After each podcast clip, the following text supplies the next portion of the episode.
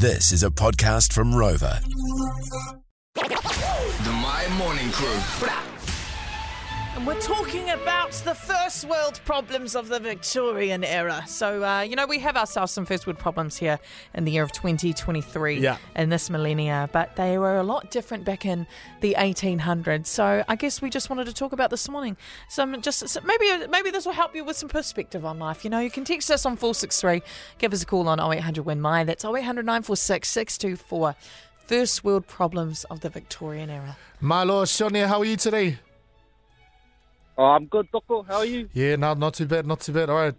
Victorian era first world problems. Go for it. So, um, you know, when you go out on the farm and your knife isn't sharp and you can't kill the lamb or the, or the you know, the cow for the Mm. food for the family, Mm, mm, that's mm. bad, you know? Yeah. You got to go back in your shed, sharpen it, and then you got to go catch the poor bugger again, you know? Yeah. Oh yeah, that's a that's a that's a real issue. That's a real man. Hold that's him a real down, man. hold him down. I'm just going to go sharpen my knife. Yeah, it's bad, you know? You quickly survived the first time and you're going to go get him again. It's Exactly. crazy. Exactly. hey, Sonia, we appreciate it, my brother. Thank you for coming through. We Got some text teaks. Yes. Uh, this one says when your carriage fails its warrant of fitness because the horse is dead. um, this one, um, I've got a few. Uh, not having the right to vote.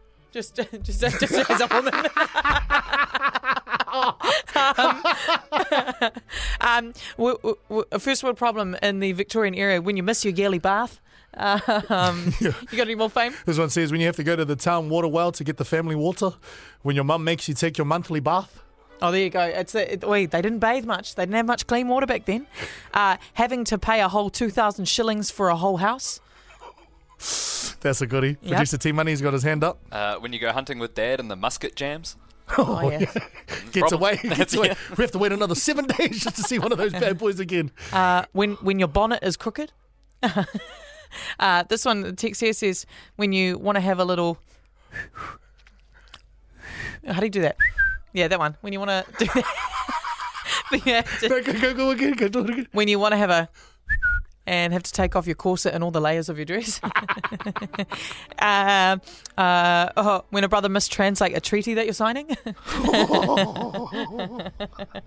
You know what I love about this? Like we knew we knew the lines to two, and the my audience, you know, came through with that. There's Yeah. a few of those ones like, oh, come on, Alex. yeah, this one says when you uh, got to breastfeed the neighbour's baby because you, you're babysitting. That's grim. That's grim. Um, having to milk a cow before you churn some butter. That's a goodie. And uh, another text here uh, Victorian era first world problems. Feeling like you just don't quite have enough land.